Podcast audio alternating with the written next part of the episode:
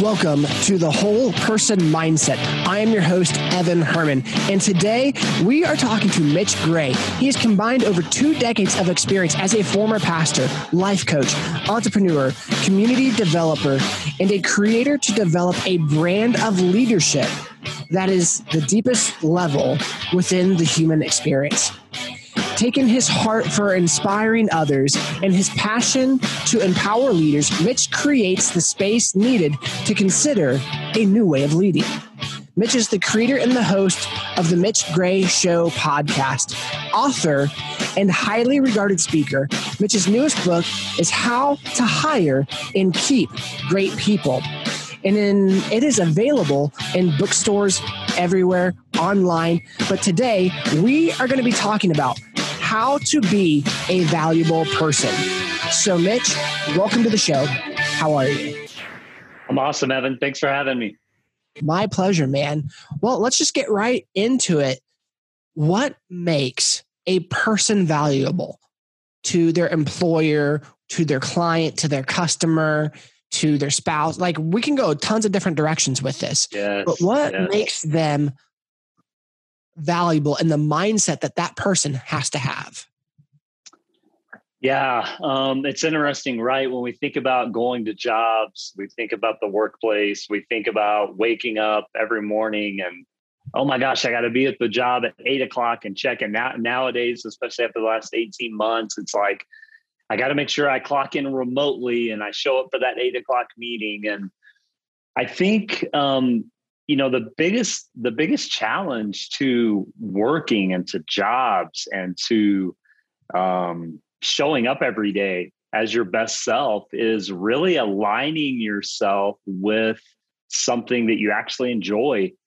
And i'm sure you can think about i can think about jobs that i've done. We talk to people all the time or people are living it now. It's like you kind of took that job because we do have to pay bills. Uh, right. i called the electric company once to ask them if they take I'm sorry's as currency, and they don't. They take money, right? And so it's like we have to do this stuff because money kind of makes the world go round, per se, and the day and time we live. And so you know, you know, talk about Ziglar is. Yeah, Zig Ziglar. Yes, no, one of the things he said: the three most important relationships in life. Your relationship with God is number one. Your relationship with oxygen is number two in terms mm-hmm. of survival, and your relationship with money is number three. Yeah. Those are the three main things you need to survive. Yeah, and when you think about when you think about those things, and of course Zig Ziglar was amazing for people that don't know who he who he, who he was, but you think about those elements and you think about mindset and your question was what makes a person a valuable person when they show up every day number one it's showing up and number two you know i always tell people uh, leaders especially you want a team of entrepreneurial thinkers and what I mean by that is you want people that are independent thinkers. You want people that value their time, time, your time as as a as an owner, a manager, a boss. And you want people that value uh, work ethic and creativity. And I just believe in the principle that the more you can empower people to be independent thinkers, and as an employee, for those that are listening that are employees, as an employee, the more you can walk in the door as an independent entrepreneurial type thinker, you're actually a greater asset to the workplace because you're not going to have to be, you know, they're, they're not, not going to have to babysit you. They're not going to have to make sure that you're on task. They're not going to have to make sure.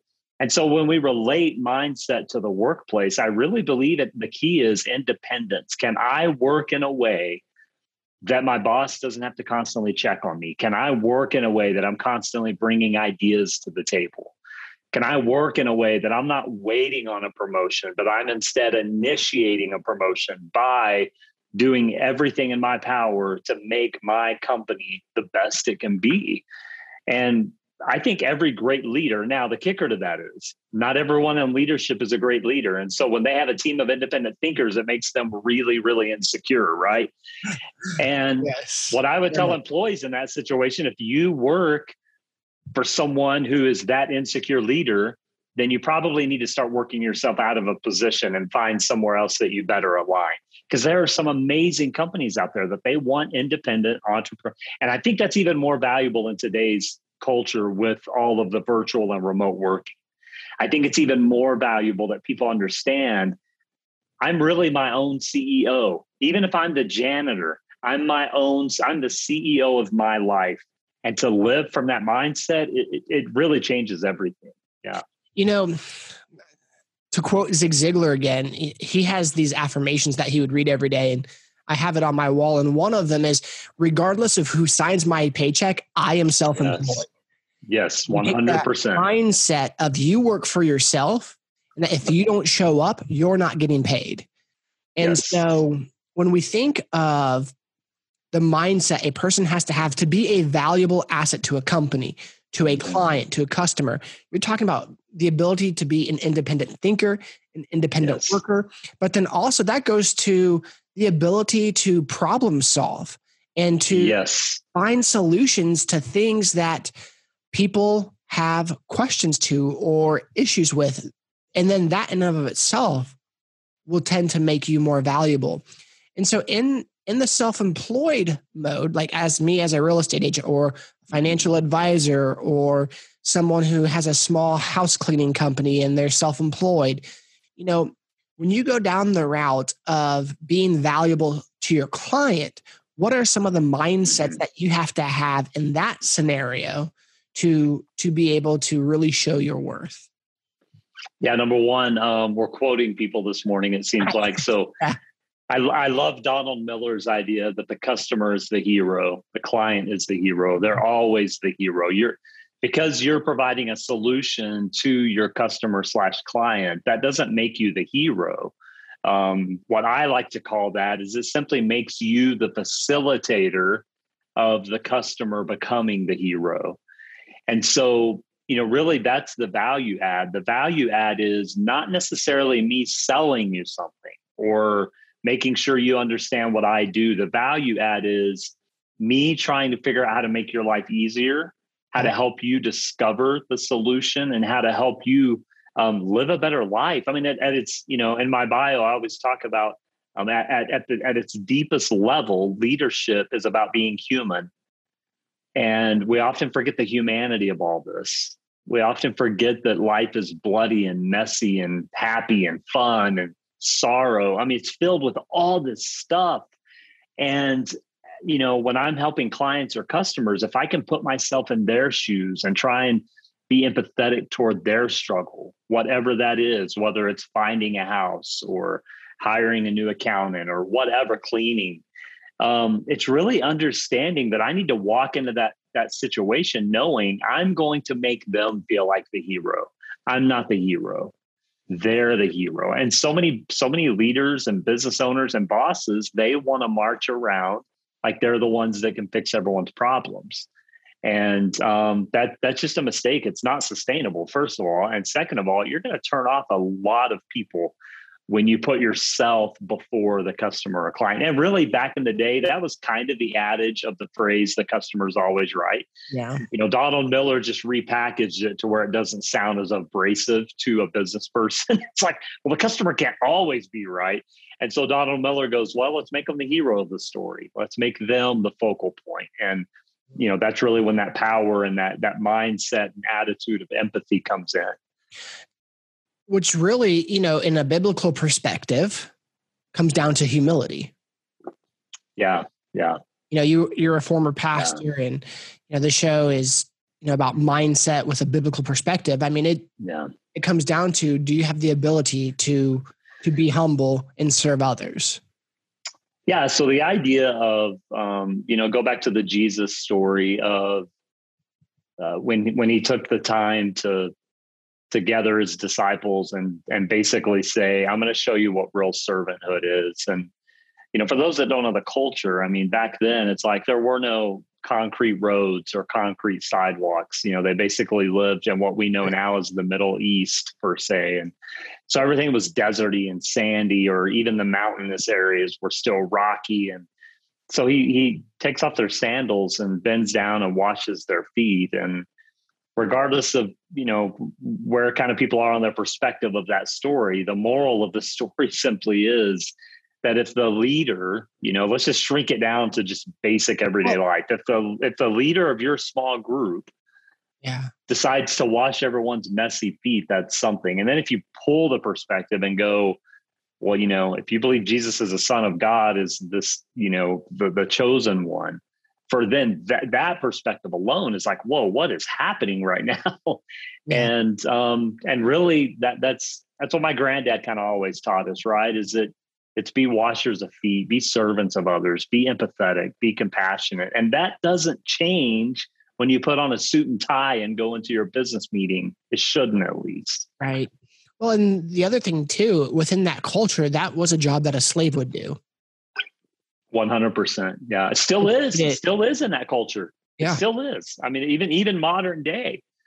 And so, yeah, you're all of a sudden putting yourself, you know, as, as, just from a leadership perspective, he's putting himself in the position of a subservient person, of a person that was probably not allowed to eat, uh, except in their probably their little bitty outcast room. I mean, there were no privileges. And so, yeah, to think about the idea of as a boss, a leader, a manager, a CEO, nonetheless, you know savior of the world not we're not going to put ourselves in that position but right. kind of we get the point for an emphatic thought is that wow to replace the subservient idea and put ourselves in that position for the people that are around us and that servanthood mindset doesn't change if we're at home with our families or if we're on the job or if we're dealing with a client and and when you walk into a when you walk into a situation with that mindset that I'm here to serve people, I'm here to help people, um, it really changes the game. It changes the, you know, the it changes the input and the output of, of what's taking place. I don't know if you've heard of Dan Price. I, I was just pulling his information up mm-hmm. here. But yeah, he, Dan Price, uh, Seattle, Washington. Yeah, yeah. So he he's a he's a famous CEO whose story is he was walking by one of his uh, employees' desks and found another job application on it, and not that they were getting ready to leave his company, but they had to work two jobs to be able to provide for their family. It was like a single mother. And it broke his heart that his employees were not able to make enough to live in his company. Meanwhile, he's making millions as a CEO. Right. So, what he did was he raised everyone's standard of pay up to a $70,000 minimum and then yes. cut his pay to also equal a $70,000 minimum. Yeah. Yeah, kind of the epitome of what we're talking about, right? And the other moral of that story is he sold off, um, I think, about 50% of his stock shares in the company in order to create more a, a more comfortable flow of capital because they're they're still a small company per se. I mean, comparative to others so there was a lot that took place and you know I, I, follow him on twitter and linkedin and i love you know i've engaged with him a few times and just his whole idea of we don't simply have to do things the way everyone else is telling us we have to do it and his other idea of it's great to make a lot of money and it's great to have you know comfortability it's great to not have to stress about things but what where he saw that gap was as a ceo he wasn't stressing he was you know, on his big boat out in the Mediterranean. I don't know. he was doing all the stuff that big CEOs do. And and then he saw that, you know, he saw that kind of lifelike story happen before his eyes. Another quick story about him in the same timeline that he saw that job application, he also had another uh, employee come up to him and just blatantly tell him, We think it's unfair that we're all struggling and the board members are making all this money and you're making all this money and so he he kind of had a couple of situations that he he had a decision to make all of a sudden right? He's at a crossroads. Mm. and that crossroads is really the crossroads of convenience and comfort or compassion and empathy. And that's kind of what it boils down to is he could keep his convenient comfortable lifestyle or he could change that and live with compassion and empathy. And he'll still say he's you know he's got more money because he has all of his ownership and his stocks and et cetera et cetera. But um but it's an interesting case of how do we walk with that compassion how do we walk with that empathy how do we really yeah, it's it's exactly right, and it's and it's not easy. I mean, we can talk about it on a podcast and talk like it's something easy, but right. it's so in a way, you know, I don't really like the word counterculture because I think a whole culture is very perceptive. Yeah. But in a way, it's kind of counter standard to the status quo of how most people operate. Um, and I also want to say, I don't think it necessarily has anything to do with good or evil or wrong or right in those scenarios. What I think it has to do with is do I want to choose to be a person that has a mindset of compassion and empathy? Or do I want to be a choose to be a person that says, you know, I want my comfort and convenience over everything else? And, um, you know, and when that really hurts is let's take a CEO, a business owner and they're living this lifestyle of comfort and convenience and their people are legitimately struggling. That's when we come into the moral clause of you know i mean i mean let's just be honest. That's almost indicative of slave owners slaves in a way. We don't see it that way in our modern world but when you look at the principle of it it's like i have all these people that are working for me. They're legitimately struggling. They can't go to the doctor. They can't take their kids to the doctor because they can't afford it. Yet I have five vacation homes and whatever, whatever. And not that we're negating that person for those choices, but at the same time, we have to kind of reconcile that and go, okay, but your people are legitimately struggling. Um, and I've seen that this last year. I had many business business owners, many mention, well, we're really frustrated because people got paid with the pandemic unemployment more than they were getting paid working for us and they were frustrated because people weren't coming back to work. And my rebuttal was that's actually an indictment on you yeah. that you're paying people poverty wages that the government is willing to pay them more than you are in that scenario. Like that's an indictment and a reflection of you and your ownership. And people didn't want to deal with that right? And so it's going to take a real kind of shift you know in in in kind of all of this to go okay, we need to make sense of everything that's taking place.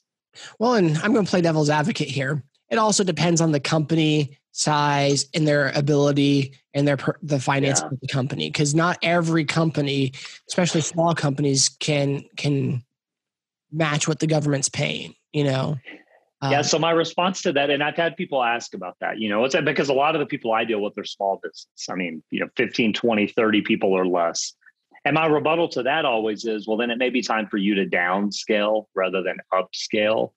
It may be time because there is this threshold, and I've been there personally, where you're growing and you need labor, you need a yeah. workforce in order to, to scale. The problem with that is you also have to be human.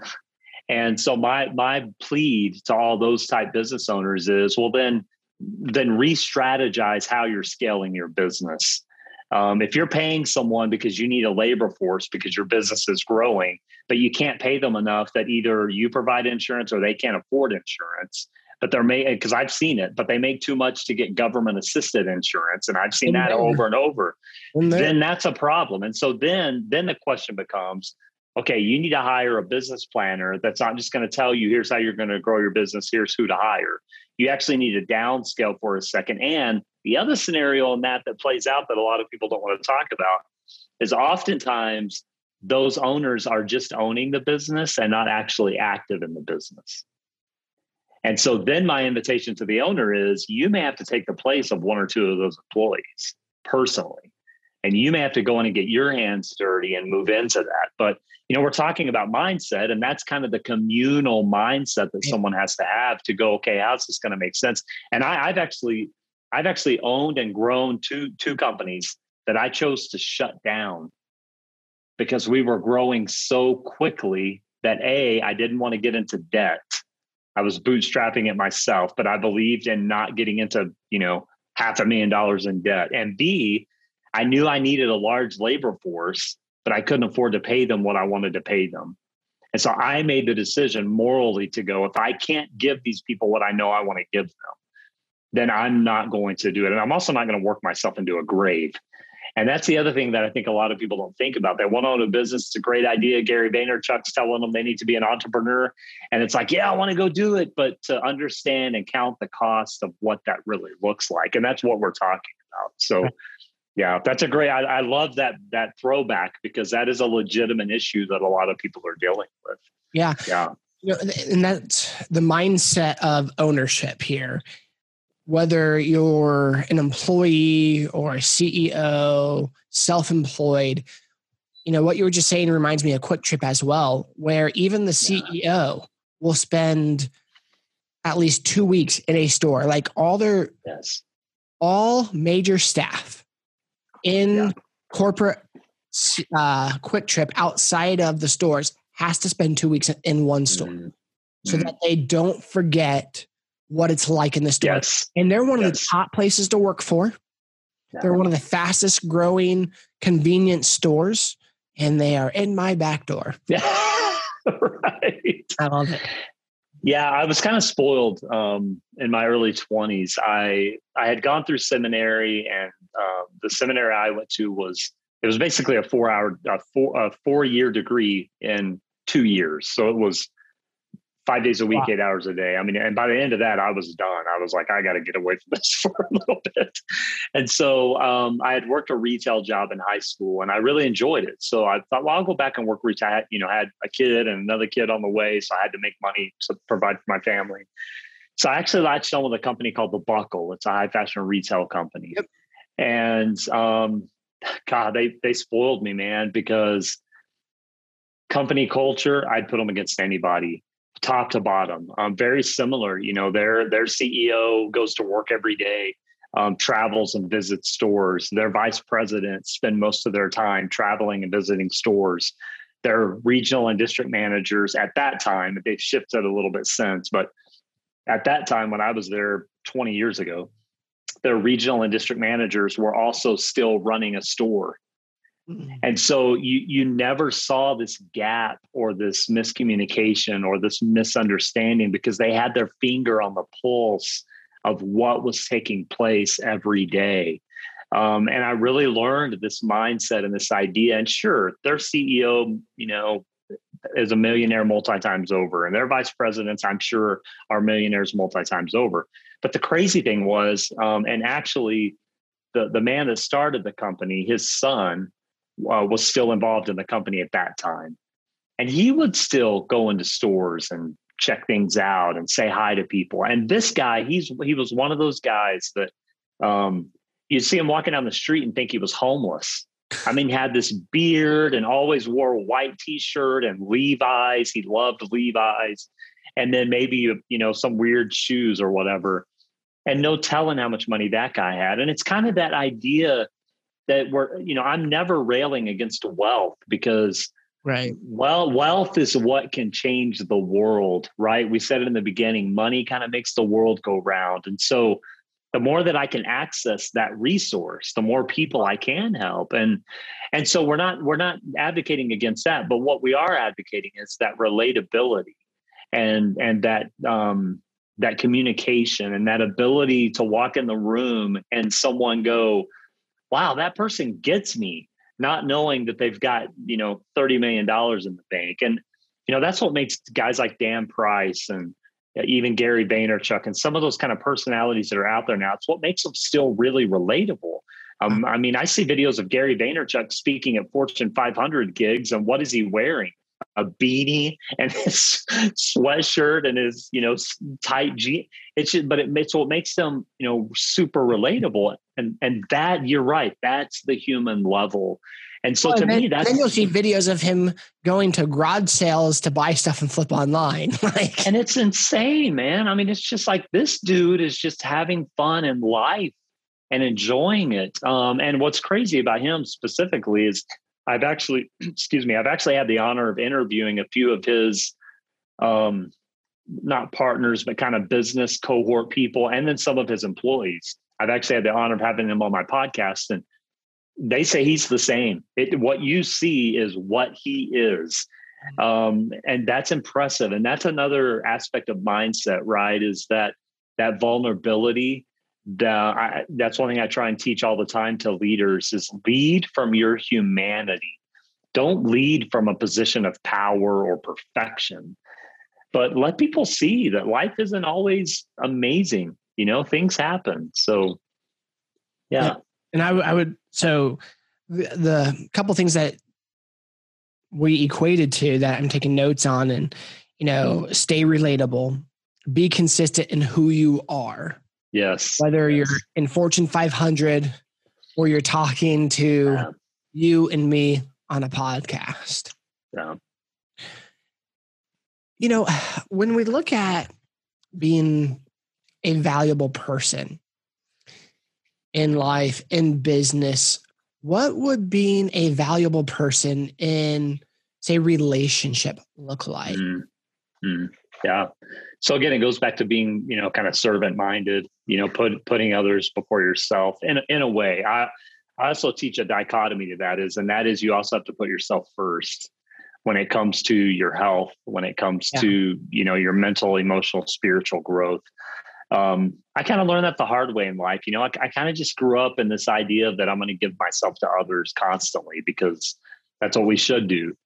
The downside of that is when you constantly give to others and you don't find a way, whatever that way is for you to fill yourself, um, it, it ends in a really damaging situation. You know, for me, that manifested as um, depression. You know, I, I, still struggle with mental health and some of those things.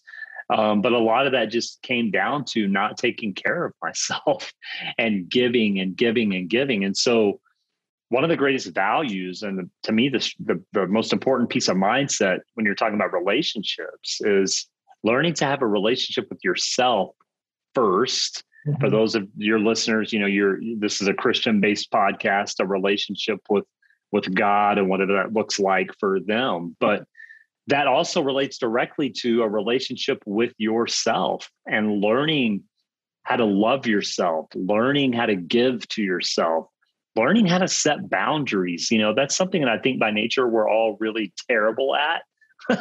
is is setting those boundaries with work, with output, with friends, with influences, whatever. Right. Um, and so to me, when I'm looking at a relationship, it's like, okay, what am I bringing to the table? Because I have to be bringing something to the table. I can't just be stepping into a relationship or existing in a relationship and expecting that relationship to fill me up. Um, interestingly enough, I think when you're talking about Christianity and a relationship with God, I think it's the same. Yeah. You know, I think I far, far too often it's this expectation that we're going to get. And you, you know, I mean, you talk about prayer life and meditation life and study. Oftentimes those are done from the motivation of receiving rather than giving. Yeah. But the interesting thing about giving is when you give, you almost always receive something in return. Normally more more than what you expected to. You know, so as we're talking about this, again, you know, with mindset and this being biblically based, literally there's a scripture for this. It's yeah. Matthew 22, 36 through 40. It's teacher, which is the greatest two commandments of the law? Jesus replied, mm-hmm. Love the Lord your God with all your heart, soul, mind, and strength. This is the first greatest commandment. And the second is like, love your neighbor as yourself. Mm-hmm and you can't love your neighbor right. unless right. you love yourself. And talking about taking care of yourself and being valuable. You know, I can't be valuable to my family if I'm 200 pounds overweight. Like I can be emotionally mm-hmm. valuable and love. Like, so for example, I love my father in law. He's an amazing individual. Yeah he is very sickly and he's been very sickly for over 20 years. He's um, he's practically bedridden all the time because of health choices that they he has made over his life. Yeah. Um and he hasn't taken care of himself so that hinders his ability to show up mm-hmm. and be present in the family he misses birthday parties. He misses Christmases. He'll miss events. He's doing a lot better at trying to get out, but he he didn't show up for himself when he needed to, which right. made it harder for him to show up for the family when he needed it to. And yeah. I think in every area of our lives, we have those things. Like me yesterday, I I, I can't talk about health. You know, I just I just downed a you know, an eight pack of Oreos, half a bag of Pringles, yeah. and like a soda. You know, yeah. I, I had a really bad craving and I just I gave into it. And I didn't show up the way I should have. for myself. And then I paid for it that night.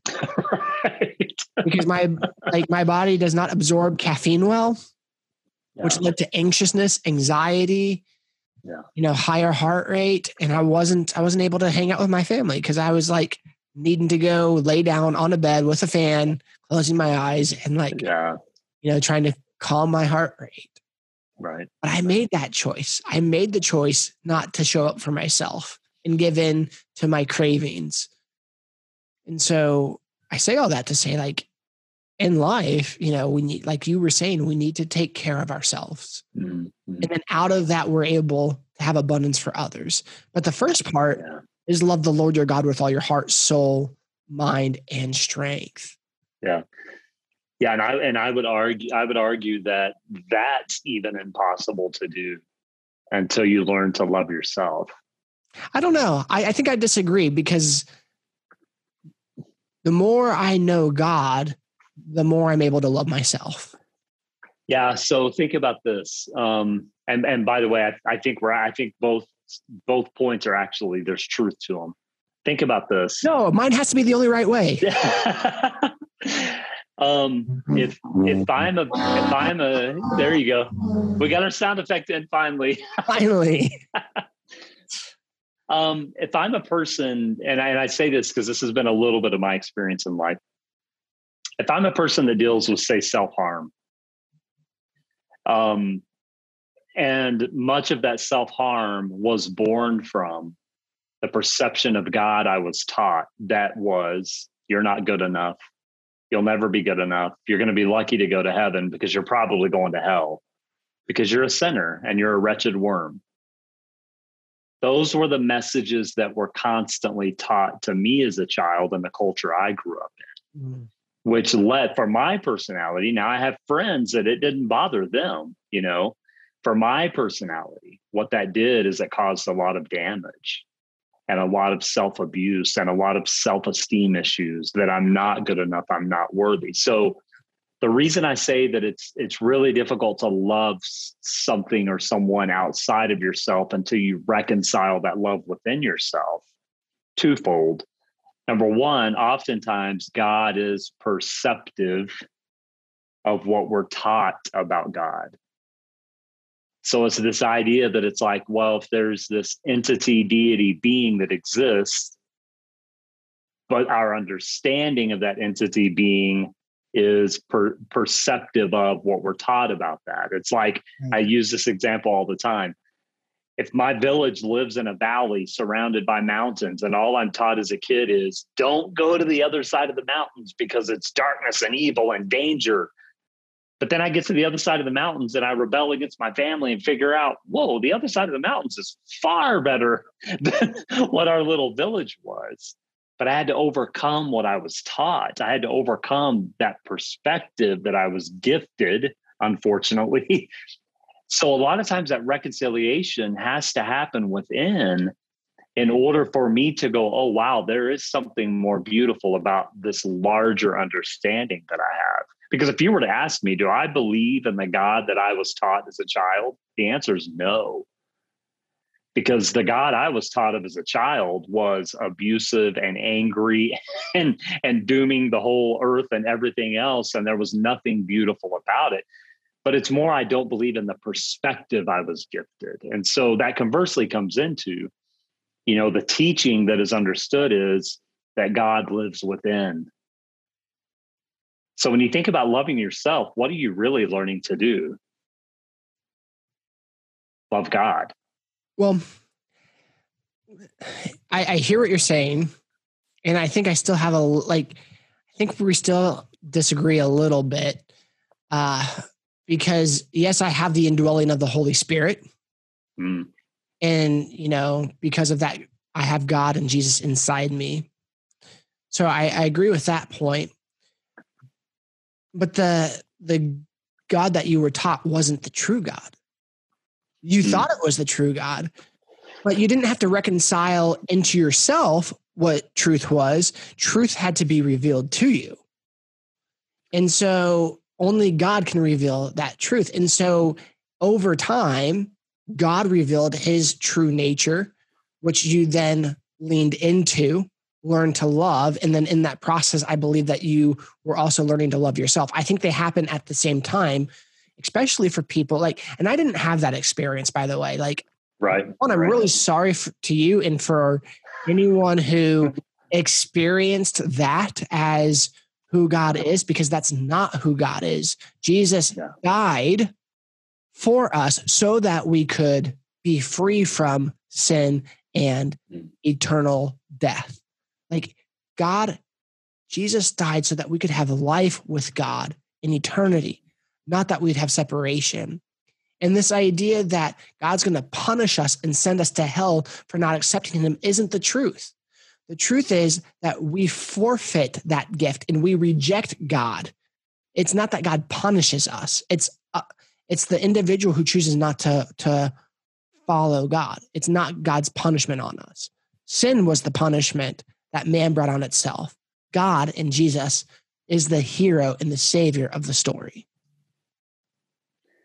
Yeah, and really, um, I want to relate this back to mindset. Yeah, because we got to really, off. Go ahead. Yeah, and, that, and that's okay. But that that's the beautiful thing about dialogue and conversation is because you know r- really what what we're allowing to play out is empathy and compassion and communication and vulnerability. Yeah. You know, I, I highly, I highly doubt you've you've had people come on your show that have that have shared, you know, things similar to what I just shared. But the but the reality of that is um two two things. Number one, the the culture I grew up in was the same culture that millions of people grew right. up in. Yeah. And I also have friends that grew up in a culture similar to you. And we have these conversations and they're like, wow, I never got that. Here's the other thing, though, that's interesting. And this has to do with mindset in particular, especially from a leadership point of view. There are also people that grew up in the culture I grew up in that didn't come away with what I came away with. And so when we're talking about leadership, what we have to understand is leading from one's humanity really means stepping back and reflecting on what are people taking away from how I'm leading. Um, I often, I often joke. Yes, because I really liked how you said that leading from one's humanity. And I'm going to point out that Jesus gave up his lordship, his godship, mm. his, his eternal being to take on flesh mm-hmm. and to lead from humanity. Mm-hmm. Yeah, so there's value in that, right? 100%. It's very there's value in that. Yeah. And so the problem becomes, you know, I, I often joke with my friends that are still in the preaching world. I'm like, preaching is the worst form of communication ever in the history of mankind. And the reason I say that is if I've got an audience of 300, by the way, it's not just preaching, it's speaking in general. But if I've got an audience of 300 people, there are 300 different perspectives on life. There are 300 different aptitudes for learning. There are 300 different personalities. And I'm a, I'm a bit proof of that, that when, that when you stand in front of an audience and you hammer home what you believe is the truth, and then that's a, a point that we're not we're going to save for argument later but if you whatever you believe is the truth that that that this um, for those listening, I'm holding up a water bottle that's green, but Evan tells me it's purple. So Evan's truth now is that it's really green because I see blue. Yeah, it's green actually. It does kind of look blue on screen though, doesn't it? Yeah. So anyway, that's kind of the point, right? And so what I tell communicators is and leaders in general is that you have to be very cautious of how you're expressing and communicating because you have all these different per- personalities that you're dealing with. And it's the same with employees. If I've got a team of 30 people, I've got a team of 30 very different problems, issues, uh, good things, bad things. I've just got a team of 30 different humans. Yeah. And if I'm going to be an effective leader and an effective communicator, I need to understand who I'm dealing with, how I need to best deal with them to empower them and to not make them feel like Mitch did when he walked away and all that spiritual teaching he was taught as a kid led to a real life of depression and mental health. And so that actually comes back to that mindset. As a leader, one of the greatest assets you can bring to your group of people, whoever that is, is that idea of reflection. In my book, I actually call it the rule of reflection. And the example I use is when you have to fire someone or someone walks out the door, that's a you problem, not a them problem. Yeah. 99% of the time. And so, do I blame the preachers of old for how I am in life? I've never blamed them. But what I would invite people to do is, and if I was, you know, when I do speak, I, I'm very cautious on how I frame, package, and offer things to people because it matters. Words are life and death. And I don't think we take that into consideration enough, especially when we have a position of influence or a position of communication. And so, the power of the tongue, therefore, choose life. Yeah, yeah, that's right. And so, really, I'm glad we got into the conversation we did because that's kind of proof of the percepted perception you were gifted as a child and the perception I was gifted as a child, where that takes us and the journey that it leads us to. And for anyone listening that are parents, I mean, wow, it's even more powerful. It's like, yeah, yeah. If I if I if I tell my kid that, that they're a winner and they're going to be successful and they're going to do great in life, they probably are.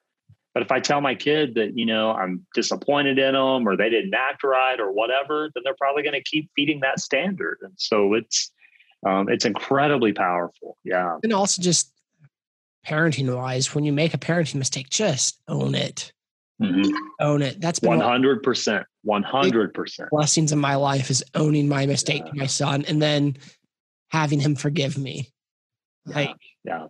Or when he calls me out, like there's when he's, he's yeah. like, he's like, you're not being nice to me. You're hurting my feelings. right. Okay. You're right. I'm wrong. Will you forgive me? He goes, Yes. Even if you do it again, I'll always forgive you. Dude, talk about, you know. Uh, yeah. Well, I want to recap this episode before we end, and then I'll ask you the three questions I like to end with. Yes. You know, so, as we're talking about being valuable as a person, and feel free to add in here something that we talked about. You know, learning how to be an independent thinker, being a problem solver, treat others as the hero, walk with humility, learn how to help other people in their struggles, stay relatable, being consistent in who you are with all people, and leading from a place of humanity. Yeah, yeah, I love it.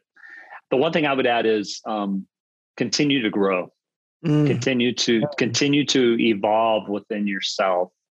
Um, I, I, think that is incredibly underrated in life is um, continuing to grow. Yeah. Yeah no absolutely. Personal growth is huge. Yeah well mitch man I, I thank you so much for coming on to the show today got three three last questions here for you in terms awesome. of negative self-talk what do you currently struggle with ooh um believing in the success that's happening I talk. Mm-hmm. It's easy. It's easy to talk yourself out of success, ah. um, rather than talking yourself into knowing, no, this is this is good stuff. It's happening. Yeah. Yeah, because it's easy to feel like what you have isn't good enough. That's good. Or or that you're not worthy of what you have. Yeah. Yeah. What brings you peace?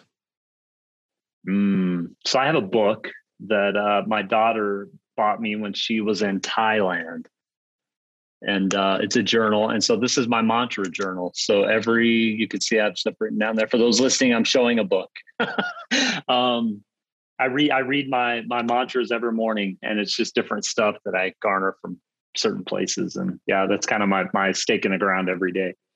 Yeah, it's awesome. And then last, what is the best decision you've ever made, other than your wife, spouse, and yeah, let's go. Um, wow, let me give something that's more applicable daily life. The best decision, I would I would say learning to take care of my health. Um, and when I say health, I don't mean just physical, which I, I do, um, but mental health, you know, mental health, emotional health, and spiritual health, and actually learning that those are all different and they take different approaches. Now they do feed into each other. You kind of alluded to it with the story about your father-in-law. You know, when I'm physically healthy, I feel better emotionally. But there are also things I can do to focus on my emotional health or my spiritual health or my mental health. And they all relate. But I think there's also um, I think there's also some real value in having a strategy for each. Yeah.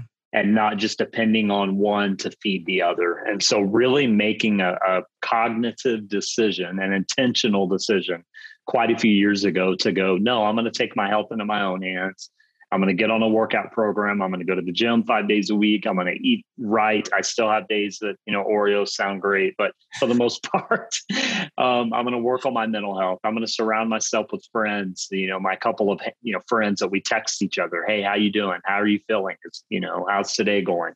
Or on those days that you kind of wake up and, and it's like, man, today's a struggle to have people to reach out to. So having some strategies in place, intentional strategies is, it changes the game, man. It changes the game. And and and the thing I would like to say to people on that note is, you know, we all struggle with stuff. And first of all, there's no reason to be embarrassed by it. We kind of have this culture that it's really embarrassing when we when we do struggle with whatever it is. And second of all, you're not alone. You're you're not alone. Um, and so don't be afraid to reach out. And so that I'm going to put this in perspective because there's a lot of things about mental health. Like in the Bible, there are 365 places where there's peace of heart, peace of mind, peace mm-hmm. of being. 365. Okay. Mm. You don't think God knew right. that people needed peace in their hearts and their minds? Yeah. So this idea, like, you know, I, I'm a conservative. Mm-hmm. And one of the things that frustrate me about conservatives is, you know, there's not a lot of empathy for mental health. So, like, for example, right. Um, right. the gymnast, uh, Gabby, Gabby, mm-hmm. I forgot her last name. Um, amazing gymnast, but she had to drop out of multiple spots. But yet people raked her over the coals. Like, well, you're a professional athlete. You should be able to do this and that. I'm like, yeah, you don't struggle with this then because you don't understand how debilitating it can be. Yeah. And so I say that to say when we do need peace, when we do need mental strength and help, like you were saying, not only learning strategies, but then also one of my biggest sources for for mental peace is just going to the word of God and learning mm-hmm. how to be present in that and mm-hmm. in my current situation, not worrying about my past, not worrying about my future, but learning how to be mm-hmm. present. So yeah, and I love that because that that's um, I love the word practice. You know, we often we often feel like that it should be kind of a yeah we don't feel we don't feel great one day, so we take action one way or the other, and then we feel better. And we forget the idea of practice, that it's an every day as often as possible. You know, you're talking about finding that peace, but finding that peace has to be a continual effort and it really relates back to what we talked about earlier how do we how do we fill ourselves up how do we you know that love that's multi multifaceted how do we it's that practice the other thing too yeah. is we have to learn that peace isn't circumstantial true peace right. is despite of circumstances right. and so if yeah. we base our peace off of circumstances then we'll never truly have peace so well hey yeah. tell, tell love it evan love it tell people where they can follow you at uh, yeah, Twitter and Instagram, M Gray Media, G R A Y. Um, on LinkedIn, just look me up, Mitch Gray, and the book is available anywhere you order books. How to hire and keep great people. So, and by the way, in the book, we do spend a little time talking about spirituality in the workplace. So, um, kind of a cool piece. Yeah, piece like piece of the book, not piece of heart. gotcha. or both. I guess it could be both. Who knows? Mitch, man, thank you so much for joining us today. Have a great day and uh, take care.